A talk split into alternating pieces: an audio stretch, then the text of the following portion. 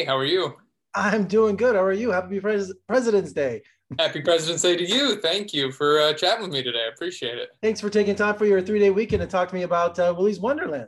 It's an absolute pleasure. you know, I have to tell you, I've been a critic for this is my 26th year as a as Wow. a film critic. Yeah, and this is the and this is the first time in maybe 15 years, maybe 20, that I paid for a movie. really? Yeah, because I Well, talked to the you.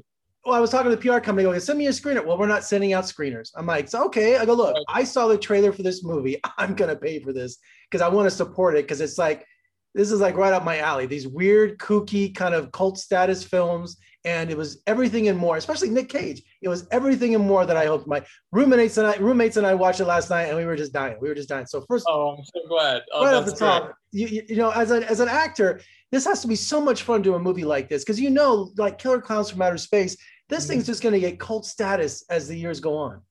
Well, it was awesome because Grant Cramer, who was in Killer Klowns from Outer Space, was a producer on this, and he really championed me for the role. And he was such a kind, collaborative person to work with. And yeah, I love that movie too. And I was like, I've got to be a part of this. This seems like so much fun. And it was so cool. I met Grant. Was it last? Not last October, the year before, at Halloween Horror Nights at Universal Studios because they had the uh, Killer Klowns uh, house that you went through. So he was there. Uh, the Chiodo brothers were there. Uh, it, it was just one of the, the highlights of my career to meet those guys on the red carpet, then to go in after them in the Killer Klowns haunted house. It was really cool. So of, cool. now, of course, we got to talk about Nicolas Cage, who I Yeah. love to say he's a Las Vegas resident now. Um, no dialogue, and you had a scene where you had to tie him up.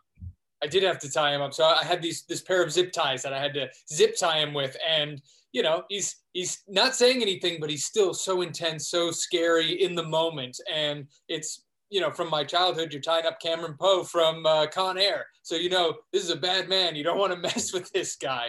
But working with Nicolas Cage is one, it's surreal because he's just so cool and he's such a nice guy and he's so friendly and collaborative. And if you have an idea for the scene, he he takes in all ideas. And like you said, he doesn't say a word in the film, so everything is emoting through the eyes. He's he's making some amazing choices that I couldn't do anything but watch and sort of say, "Oh, what can I steal from one of the greats?" Yeah, about 20 minutes of the movie, we were like talking, like, he's not saying anything. I go, is he going to go through this entire film without saying an entire word, like a silent movie? And then we thought at the very end he would say something, you know, to Emily, you know, and no, it didn't happen. And then Nope. we're watching the closing credits, and his character is the janitor.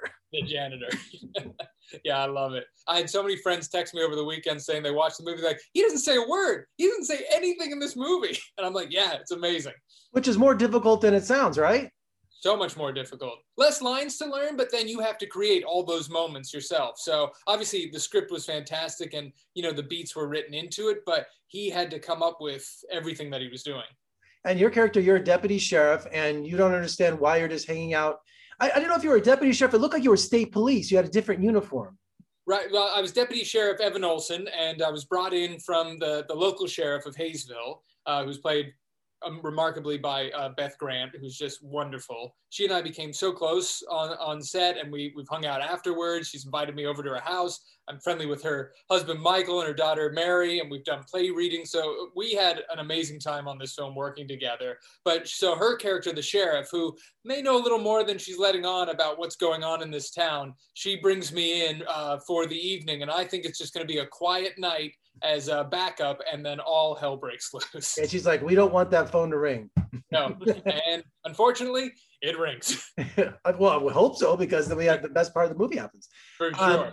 let's talk about Emily Tosta. I mean, she's she was great as the heroine, as the one that uh, as the as a I like to call the Sigourney Weaver type character. You know, she's 100%. yeah, she, it's even though some of her friends when they go to destroy this place because you know it's possessed or whatever you want to talk about. Uh, I just feel that you know some of her friends, you just like, oh, cool, some senseless deaths are coming now because you can pick off these characters. You're like, oh, this one's gonna go. The the couple that go have sex in another room's gonna go. You know, so I was happy to see that we had some senseless deaths happening in this movie too. Well, I don't think it'd be classic horror if there weren't some senseless deaths for sure. But yeah, that was great. Emily Tosta, she's such a powerhouse just in general, but in this movie, I think she does such a wonderful job. And we got to hang out a lot and we went out to dinner after one of our scenes. And, you know, I, I have to yell at her at one scene. It's hard because she's just such a lovely, lovely person. And in a lot of ways, her character is right. So I, I, I have to sort of come to grips as well. But working with her was a dream come true. I, think one of the stars of the films, of course, are all the different characters. So tell me about the first time you saw Willy and and all those different characters in person because they, they look so cool. They are awesome. So I got to walk in and see all the animatronics and and work with the people who are inside them, the, the wonderful performers. And there, it's all real. What you're seeing is real and there. It's not CGI. And uh, I won't. I don't want to spoil anything for anyone who hasn't seen the film yet, but I, I have a special relationship with uh, Tito the turtle. I'll just put it that way. So, oh, CC. I guess. Well, I was going to ask you what your favorite character was, but I guess it's Tito. I love Gus the gorilla. That's my favorite. I don't know if Tito's my favorite. I think I think uh, you know uh, Siren Sarah is probably my favorite. She's probably the creepiest. Yeah, creepiest, creepiest. for sure. So yeah, she was like a like an overgrown Tinkerbell. It was really creepy. Yeah. and uh, what about the director? Tell me about Ken Lewis. What was his style like? So Kevin was a fantastic director to work with. While we were on set, you know, we we stuck to the script pretty pretty well, and we went through it. And once we had the scene, that's when Kevin would sort of go, "Okay, we've got it. Now let's just play. We know what the scene's about. Let's improvise a little bit." So we improvised some. One night he came. He said, "Look, I was up all night. I couldn't get to sleep, and I kept thinking." And he sort of had rewritten a monologue that he wanted Emily and I to do in well, her to do a monologue and me to, to respond to while we were in the car together. So we, we tried that out. We just tried a lot of different things. And he was so open to collaboration and ideas. And, you know, there, I think my opening scene in the movie is when I'm uh, annoying Beth Grant's sheriff character. And he said, let's just come up with stuff uh, to annoy her. David, go for it. So he just let me do as many annoying things as I could come up with. and uh, it looked like it was a really cold shoot because definitely in your scene with the police car when Tito attacks and all of that, there's a point where when everything's done, uh, you see, I think it's Tito. I think you see his breath still coming, yeah. coming out. It looked like a, a, cold shoot for this movie.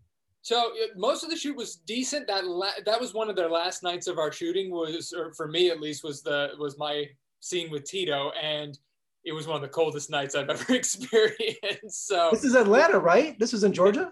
It was in Georgia in February, so it was almost a year ago now. So it was, uh, yeah, right at the end of February, and it was freezing. So we were, we, you could see our breaths. There, there was a point where I had to lay on the ground, and it was like, all right, don't breathe, don't breathe, because everyone's gonna see your breath. So I did, yeah. but it was cool. Hey, I loved it.